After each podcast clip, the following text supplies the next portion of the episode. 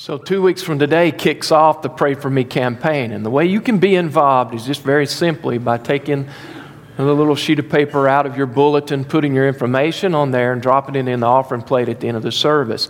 And then, two weeks from today, on the 23rd, we'll meet back in the gymnasium during the Sunday school time, 10 o'clock. We'll meet in the back, and uh, we'll allow our teenagers to come through and pick their prayer champions out, and we'll get the opportunity to pray for them and have a part in their life for the coming year. So, I'm asking you to please be involved. I have a lot of teenagers and they all need two people, three people rather, praying for them. And so you need to sign up. Please be part of this campaign, all right? Well, if you've got your study guide out, you'll see that uh, we're going to go back to a study that we started about a month ago. And uh, because of all the things that were going on, we didn't have an opportunity to complete it. In fact, uh, what was real, really taking place was that I expected to complete that study in one day. And I know it was a little bit ambitious putting six points on there, thinking that we could get through them all. And the truth of the matter is, we weren't able to. We just got through the first one. The, the, the truth for today is that we're only going to get through the second point. So we're not going to move much further along. So, what I would like for you to do, if you would, is once you've filled in the second topic, the second uh, title there, that you'll then flip your sheet over, you'll number one through six down the left hand side of your paper and give yourself room to write, so space them out a little bit. And then, if you would, as we move down through these six, we're going to give you six steps to achieving point number two. As we get down through these, please keep your paper out, keep your notes out. Don't put it away just yet, because I believe before we get to the end of the discussion, even into point number six, there's going to be some additional things that you'll want to put down on your paper. So don't put it away yet keep it out as we move through this study. And it, at some point, if God continues to give us opportunities, we will complete this study, but it just won't be today. You may remember that our text verse for this particular study is Matthew 6:33 where Jesus said seek first the kingdom of God and his righteousness. Seek first God's kingdom and God's righteousness. In other words, there are appropriate means by which we can seek a lot of things, but the very first thing we should seek in our life, the very first thing we should seek in our day, the very first thing we should seek in everything that we do is Jesus Christ and His Father God. And so He's calling us to this, and we do that through our first point, which we studied last time. And that is in this upward challenge, we're looking for a way to focus our attention upward. This upward challenge, we have to pray up. Pray up. And we showed that there are a lot of reasons why we pray. And there's some that we mention, five in fact. Number one is that we pray because it's through prayer that we see people saved. Number two, it's through prayer that we see people becoming more involved in witnessing. Jesus said, Pray the Lord of the harvest that He'll send forth workers into the field. So we pray that God will do that. Number three, it's through prayer that we break sinful strongholds in our lives. And it's through prayer that we pray for God to break sinful strongholds in the lives of others. And number four, it's through prayer that God directs His people. And number five, it's through prayer that God sends His power upon His people.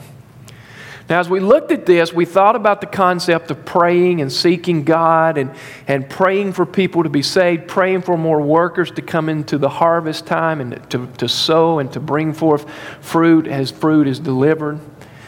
But there was one thing we came to the end of our discussion, and we said it would be really good if, as you're praying for these things, God, bring this person to salvation. God, bring people around that person that will witness to them. God, break the stronghold that's in their life that's preventing them from moving forward. God, do this or do that. That we don't just leave it at God, we want you to do this.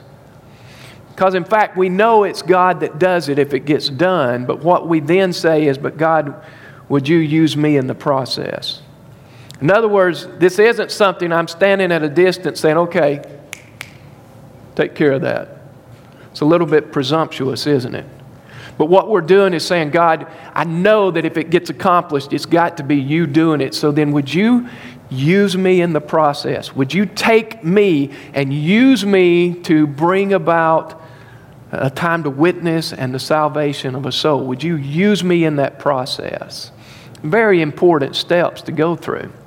Today, now, we move to the second part of this, and I've got to tell you just a little bit before we hit number two, and that is that it's not an original point.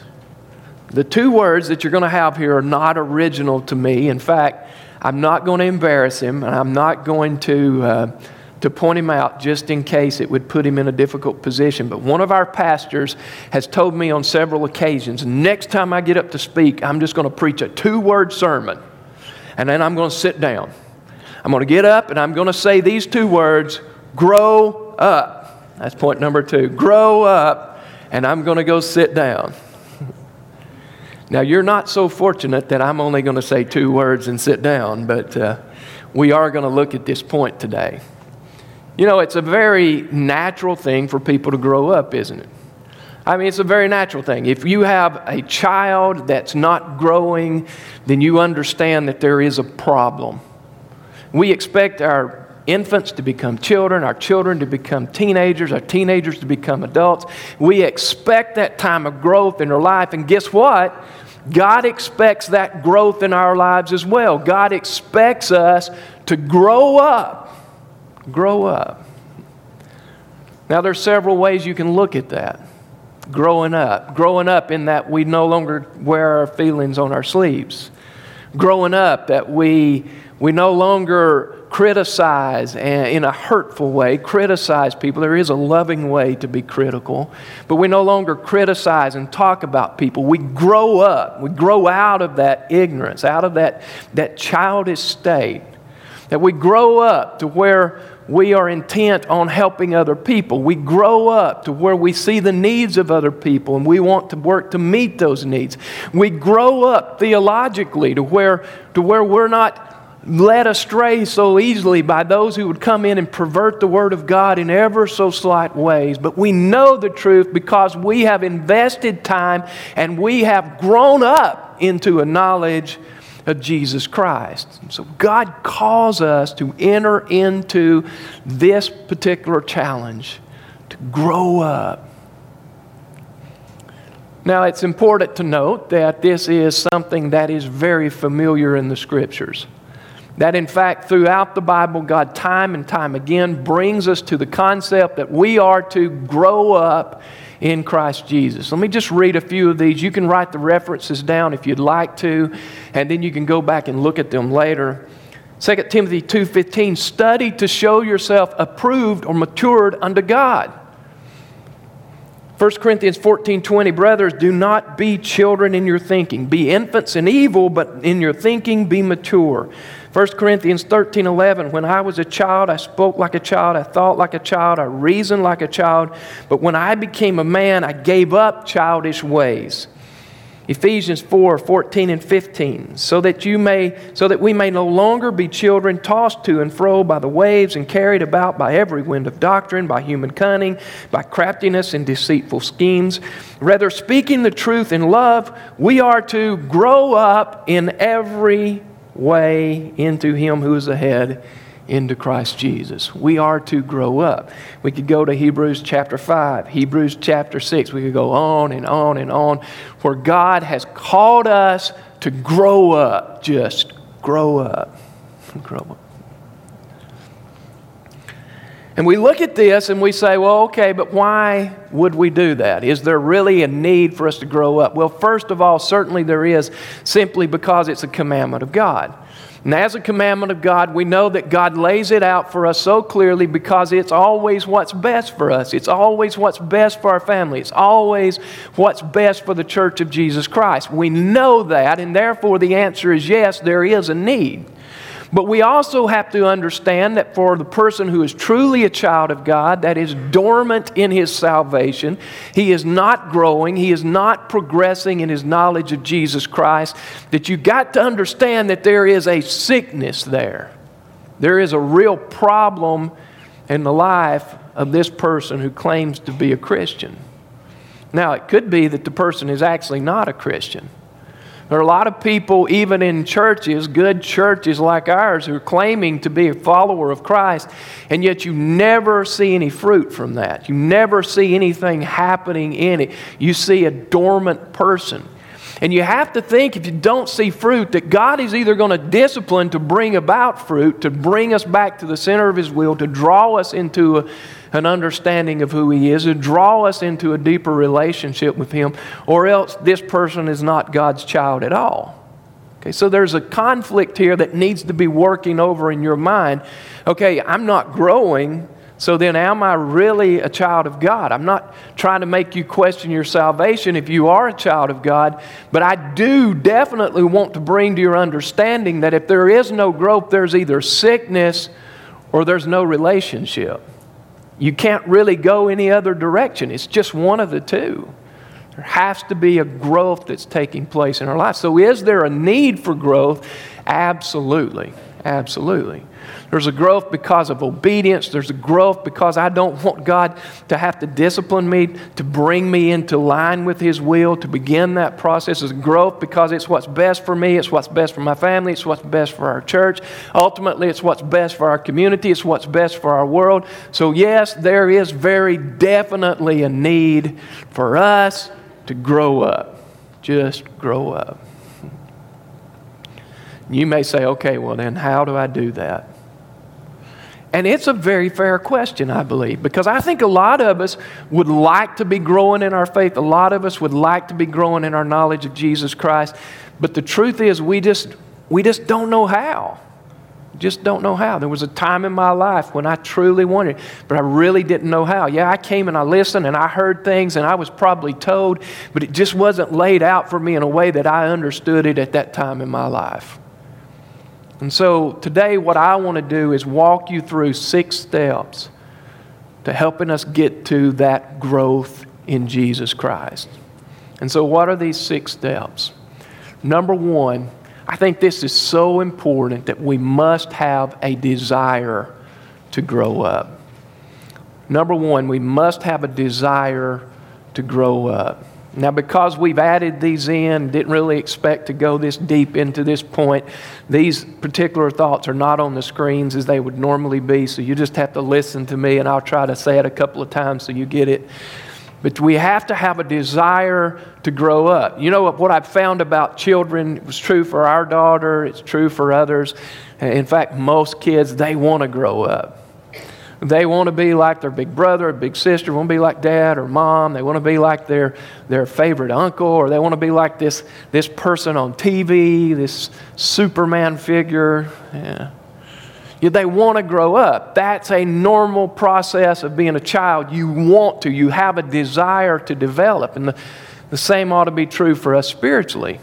And we don't want to remain dormant. We don't want to be some, some idle person just coming to church for show or just because we think it's our responsibility, and there's nothing beyond that. We want to be people, we have a desire to grow and develop in our knowledge of Jesus Christ. What a difference it makes when we have a desire to do that. But I believe that if there's no desire, it is virtually impossible for us to have growth. I think that it's virtually impossible. 1 Peter chapter 2 and verse 2, Peter says, Desire the pure milk of the word that you may grow thereby. In other words, there must be this desire. I, I think that what he's indicating here is that it's a choice.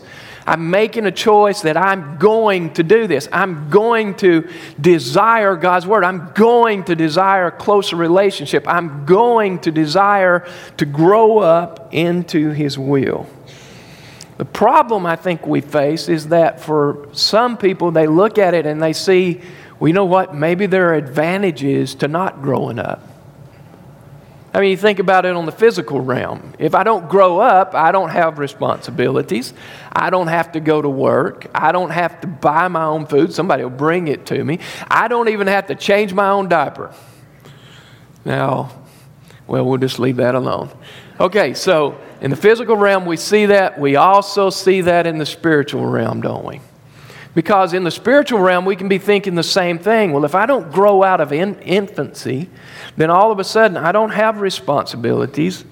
I, I don't have to teach. I don't have to, to call sin sin. I don't have to, to, to serve. I don't have to work. It's a free ride for me. I mean, I get saved, I trust Jesus Christ as my Savior, and then I'll just glide right on into heaven. Nothing else needs to be done or said.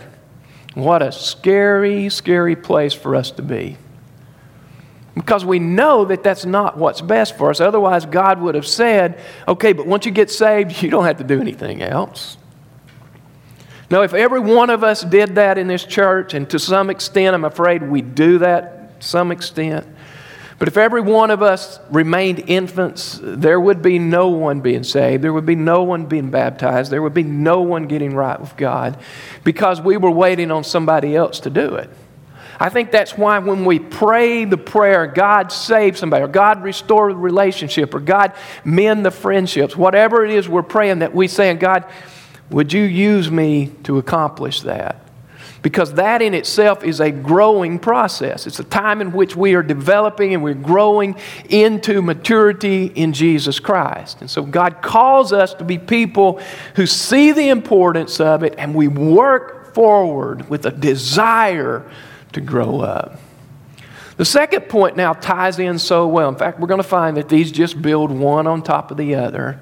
The second point is that not only do we have to have a desire, but then we have to maintain the desire to grow up. Number two, we have to maintain the desire to grow up. Maintain the desire to grow up. You see, I believe that at the time of our salvation, we had a passion and a zeal for Jesus Christ.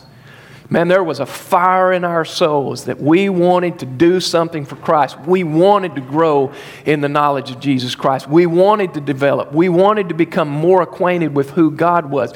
There was that desire inside of us, but along the way, something began to happen. And it really doesn't matter if it was discouragement or if it was embarrassment or heartache or, or, or, whatever the case may be, whatever you want to fit into the space there. It really doesn't matter. But at some point, those things began to affect us and we became indifferent to what God was calling us to. No longer was really that important.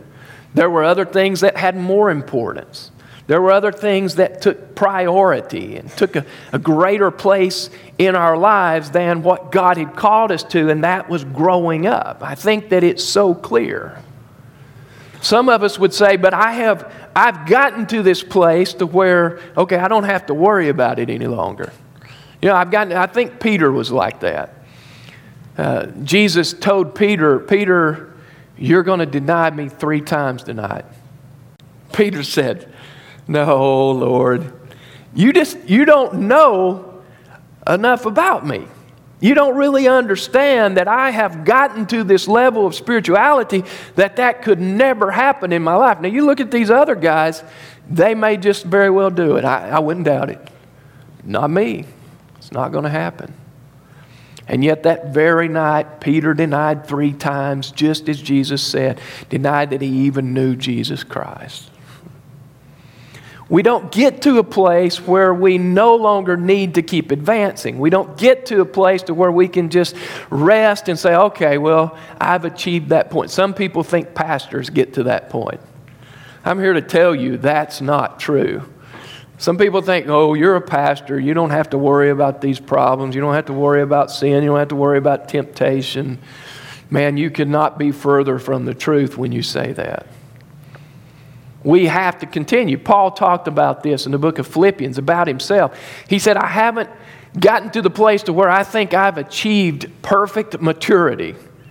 And therefore, I don't need to continue as if I've grown as far as I can possibly grow. But he said, What I do is I forget the things that are behind the accomplishments, I forget the failures, and I keep pressing forward to even greater things in Christ Jesus. There's greater things waiting for me out there. I can't look back and say, well, I've done enough. I've accomplished everything I want to, everything I need to. It's enough for me. So I can just sit here now and see what happens. Because what happens is in that process, if we lose the desire, we begin to shrivel up and we begin to die spiritually. You don't hold your own. Don't hold your own. You're either progressing or you're backing up. And so we have to maintain this desire. The third point, as I said, these build on top of the other. The third point is that we must be properly nourished to grow up. We must be properly nourished. If we want to grow up, we've got to be properly nourished. You can look at any third world country you want to. And what you find is that in the, the areas where there is a great poverty, that the children are malnourished. And if you look at the children that are malnourished, they're not fed enough. It's so sad, it's so pitiful. What you see in them is that they're not developing the way they should develop. They're not, they're not growing the way they should. They're not filling out the way they should because they are so malnourished. Let me tell you, in the spiritual realm, it's the same thing. If we're not nourished with the proper spiritual food, we're going to begin the same process. There's no way we can maintain a desire to continue to grow if we're not being nourished. We got to be nourished. So you say, okay, well, what is the spiritual food with which I need to be nourished? And, and honestly, there's two. There's one that I'm just going to throw out as a subcategory here. It's not really the main emphasis or the main thought that I want to focus on. But since it is true, let's throw it out. In order to grow and be nourished, I have to be in a corporate setting like this where someone is teaching me the Word of God. And I have to be in small groups and Bible studies and Sunday school time, getting around other believers where they're pouring into my life, where I am growing through others' teachings. And I think that's important. In fact, I know it is because the Bible says you are not to forsake these types of things. You are to make it a habit, it is to be a priority in your life. And so, yes, it's very important, but I don't think it's as important not that we can say, okay, it's not as important, therefore I don't have to do it. No, certainly not. It's important because it's in the Word of God, it's commanded, but I still don't think it's as important as the other part of this where we want to focus for just a second. And that is that we get into the Word of God ourselves. We get into the Word of God ourselves. I think it's so very important that I make the Word of God a priority in my life. That I make the Word of God a significant part of my day. Not that it's an add on to my day. Well, if I have time, because I know how busy we get. I mean, that's legitimate. We're all busy. We have a, tons of things going on. If you've got small kids or, or, teenagers, you're going from one place to another. You're running with your tongue hanging out most of the time. I understand that. But God says in the process, I don't want you to make my word an add on to your life.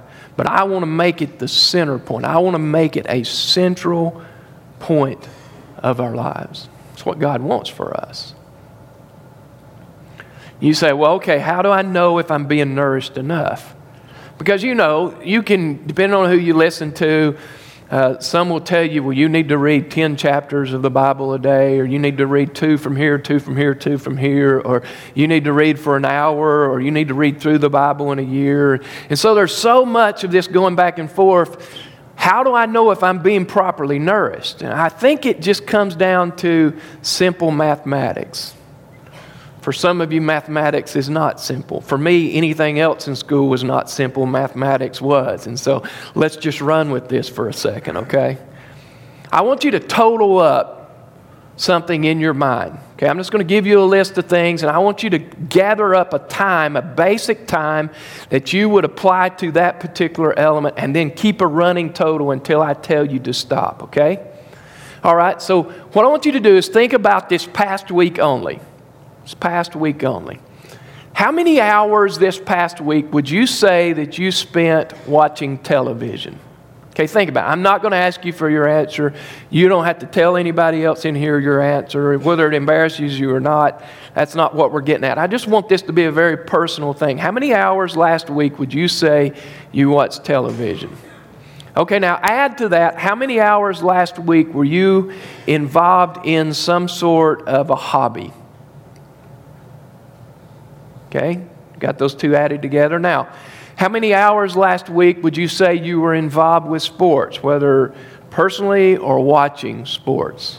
How many? How many hours last week would you say you were involved in uh, being on the computer, social media, or whatever the case may be, you were on the computer? Add that to the total. How many hours last week? How many hours last week were you engaged in reading something?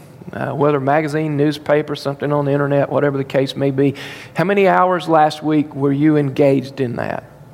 Okay, now there are other places we could go with this, but let's just stop right there. Let's draw a line at the bottom in our minds and total up the amount of hours. What do you think? What do you think? Now, I'm not trying to say that there's anything wrong with any of these things. I mean, I think that we can make them wrong. I think that I can turn it to where I'm not watching the right stuff on television or not looking at the right stuff on my computer, and therefore I've, I've perverted something that was otherwise okay. And I think that I can also take it to the extreme to where I, have spent more time in that than I should have. And that's kind of where I think we're going to head with this thought in a minute. But how many hours did you come up with? Okay, now I want you to relate that to something also in the physical world. How many hours last week did you spend eating? Okay, don't add the two together, but just as a separate side thought here, how many hours last week did you spend eating? Now, I would venture to say, with all the hours we've spent doing the other things, if you only spent 30 minutes last week eating, you're in great trouble right now you're about ready to kill over. We're going to have to do mouth to mouth. And man, I don't enjoy doing that. So let's just don't go there. If you haven't eaten other than 30 minutes this week, there's probably still some donuts left over. So run over there real quick, and all the kids shoot out, and we're, we don't see them anymore. But now let's think about this then on the spiritual realm. Okay, let's say that, that you had. Uh, 10 hours, 15 hours, 20 hours, 40 hours, 50 hours, whatever the case may be, in the, the physical realm doing these different things, and you spent X amount of time eating in order to sustain you to accomplish those things. Now let's move over to the spiritual side of this. How many hours would you say you spent last week reading God's Word? You see, that's our nourishment. If if we didn't spend an amount of time that I think would be somewhere near equivalent to what we spent eating, physically eating, then we should expect to have issues in our spiritual life. We should expect to be somewhat malnourished. We should expect that in these times when we're doing these things that are otherwise okay because we haven't been fully nourished, that there are going to be problems when we're looking at the computer there are going to be problems when we're watching TV. There are going to be problems with the thoughts that are running through our heads because we haven't been properly nourished in the process. So then, what do we do? Well, obviously, we engage the Word of God. If we want to grow in Christ, and certainly we need to grow in Christ, we've seen the importance of it, then we must be people who strongly and continuously engage the Word of God has to be a priority in life. Now, I can say this one with great, um, with great force because I have personally experienced the difference making the Word of God a priority in my life makes. I have personally experienced the, the way that I'm not tempted to the same degree as when I haven't made the Word of God a priority. We can go right down the line. My focus is stronger. My desire is stronger when I make the Word of God a priority in my life. And so we must be properly nourished if we hope to grow spiritually. Now, let me quickly move you then to the fourth thing. And I'm going to try to move through these next two a little more, next three a little more quickly. Number four, we must exercise and practice. Must exercise and practice to grow up. Must exercise and practice to grow up. And the reason I say this, going back to the physical realm, you have a, a baby and the child gets up, and for the first time, that first awkward step, you know it. Uh, uh, and he takes that first step, and then what happens? Boom! Falls. Can you imagine what would happen if that child says, Oh, that hurt? I'm not doing that anymore. So 30, 40, 50 years later, that person's still crawling around, crawling to work, crawling to the car. I'm not getting up to walk because that is painful. And yet, isn't it true? Growing up is painful. The bumps, the bruises, the little cuts. Growing up spiritually is also painful. It brings about some embarrassment because we want to do what God's told us, but we, we haven't gotten properly equipped yet. And so we go out and we do it on faith and, and we do something that maybe is a little embarrassing. And we fall down. And man, it hurts. It's humiliating.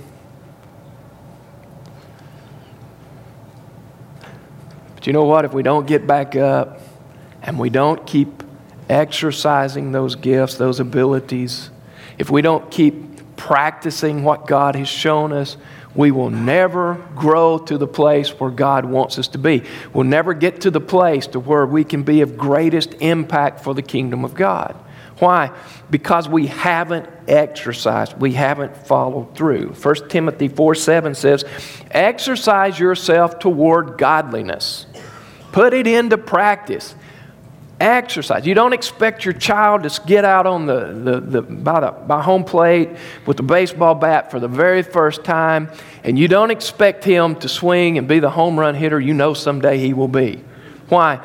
Because there has to be practice. He has to learn to watch the ball. He has to learn to keep the bat back. He has to learn to step into the pitch. All these things have to take place before he becomes it. He has to practice, he has to exercise, he has to develop.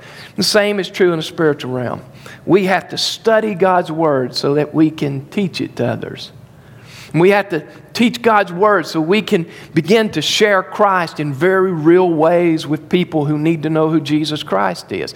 There's a process that takes place here. And in fact, since I've said that word, let me just move us now to point number five. Because not only do we have to exercise and practice, but we must have time and patience to grow up. We must have time and patience to grow up. Time and patience. By definition, uh, growth includes time. Time is required for growth. The definition, if you want to write it down, it's a progress and development as time passes. Growth, progress and development as time passes. In other words, you don't look at your children and see, boom, they're a baby one minute and all of a sudden they're a full grown adult the next. Doesn't happen that way, does it? Now, I can remember when our daughter was in middle school primarily that there were times that we saw big amounts of growth. We didn't have a lot of money, so it was tough. There were times we would buy jeans for her the first day of the month, and by the end of the month, she was wearing those jeans that were three or four inches above her shoes. And I know it was embarrassing for her, and I hated it for her so much. And yet, there were those times of growth, but we didn't we never expected, nor did we ever see it happen, nor have I ever seen it happen with anybody's child. That one minute infant, the next minute adult, man, poof, they've just grown up. Doesn't work that way, does it? Same is true in the spiritual realm. God says you can grow on to maturity, you can exercise for growth but it's going to take a time. It's going to take a process by which you go through to accomplish that. And so I want you to have patience in the process. I want you to allow me to work through you through the Holy Spirit, through my word, through other people. I want you to allow these experiences of life to come into your life so that you can process this time over and over and grow little bit by little bit. There may be times you go through something hard and God teaches you a lot and there's a great growth spurt, but not full growth. So just be patient and understand that it's going to take time to grow through this process. And then finally, in fact, James 1 4, you can write down as a reference. James says to become perfect and mature, lacking nothing, we must have patience. You can write that down and check it out later. Point number six now is that once we've made it through these steps, we have to put it in our mind we must never give up if we want to grow up. We must never give up if we want to grow up. Must never give up if we want to grow up. The child that, that falls down and, man, he's hurt his bottom, he's not going to walk anymore, he has doomed himself. I mean, even if he continues that process and can get around pretty well, what person is going to hire him to come and work for them if he crawls into work every day? I can't imagine anybody wanting them in the workplace. Same is true for us spiritually. Man, we're going to fall down. There's going to be the embarrassment. There's going to be times when other Christians that are a little more mature than us are going to have to stop us and say, you know what? You need to think about this. Because I believe you're presenting the wrong image of Christ here. I hate to backtrack, but I think it's important. Uh, time and patience. This patience thing is one of those issues that goes two ways. It really does work from two different perspectives. From the, from the new believer or the person who's been saved a while but just hasn't grown, they need this process of growing, this time that's required. So it requires patience, it requires exercise, and they're going to slowly but surely make their way. God says, I want you to be patient in the process. But on the other side of this, for those who are more mature than someone else who's trying to work through that process, there also needs to be patience on our part how wrong it is of us to assume that they've just been saved, therefore they're going to be as mature as we are. Not only wrong, I think it's, I think it's very much anti God to do that. I think God expects growth, but He understands and He sees the process that's required, and He expects us to see the same thing not to point our fingers and belittle someone because they don't dress like us or look like us or act like us, talk like us. We allow them that freedom. Now, along the way, we reach out in love and we try to help them along.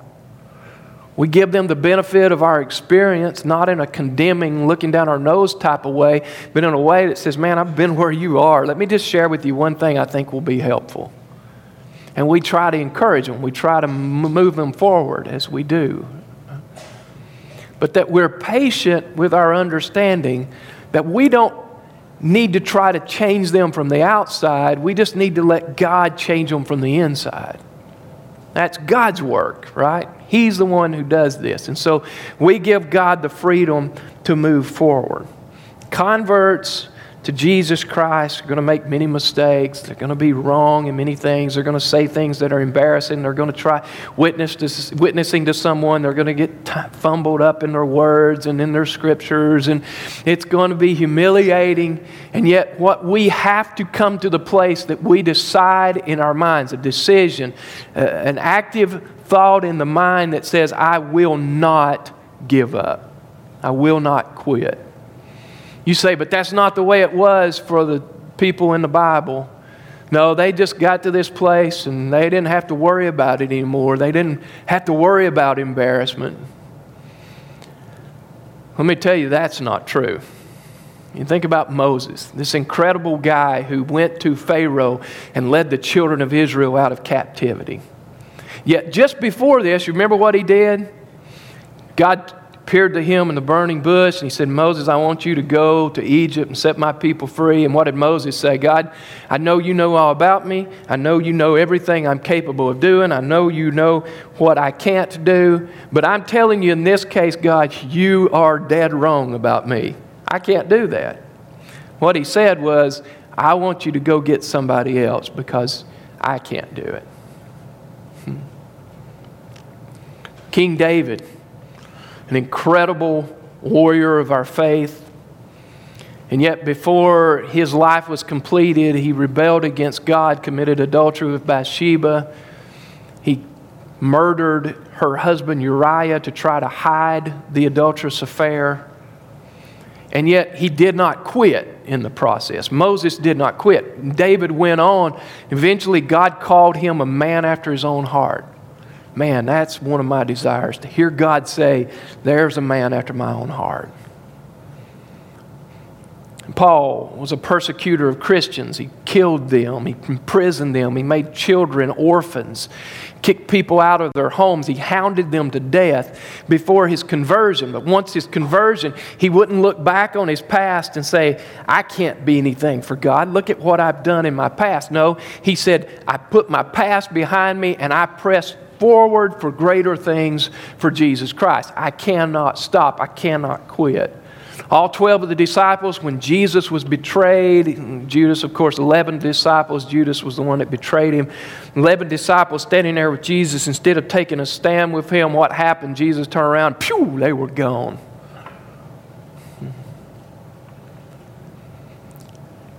And yet, the thing that makes someone great in our faith is not that they were sinless, not that they were somehow perfect or achieved perfection over time, nor that they could even get close to that. But they had made a determination yes, this is discouraging. I believe that Peter was at the point where he said, I'm going fishing, that he was giving up. But that eventually God continued to work in his life. Jesus came to him. Peter got back into ministry, would not quit and was one of those guys that God used to turn the world upside down for Jesus Christ. You know what? God has so much for us to do. We cannot quit. Cannot quit. But we've got to understand that in order to be everything God wants us to be, we've got to grow up. We've got to grow up. That means that we've got to have a desire to grow up. We've got to maintain that desire. We've got to be nourished if we're going to grow up, if we're going to see God work in our lives. We've got to exercise and we've got to practice what God has given us. And we've got to have patience and time to make sure it happens. And then we've got to make the determination that we will not quit because there is too much at stake. It's too much on the line. We have family and we have friends who do not know Jesus Christ as Lord and Savior. We cannot quit. We must go on to maturity to be everything God has saved us to be so that we might be to those around us what God wants us to be. We cannot quit. And so today, the challenge, I believe, is so clear. God's saying, this church is going to be what you're supposed to be if families are going to be what they're supposed to be, if individuals are going to be what they're supposed to be, we've got to grow up. Grow up. So, then what does that look like as far as application is concerned? I really believe for the person who is new in their faith, that you just determine, okay, God, I realize growing up is hard, but would you build in me a desire Help me to hold to that desire, to maintain that desire, to make your word a priority. For the person who's been saved a while and yet you just, you've either stopped growing or you just never started, you just were indifferent. I think it's really important that you examine your life to determine am I truly a child of God?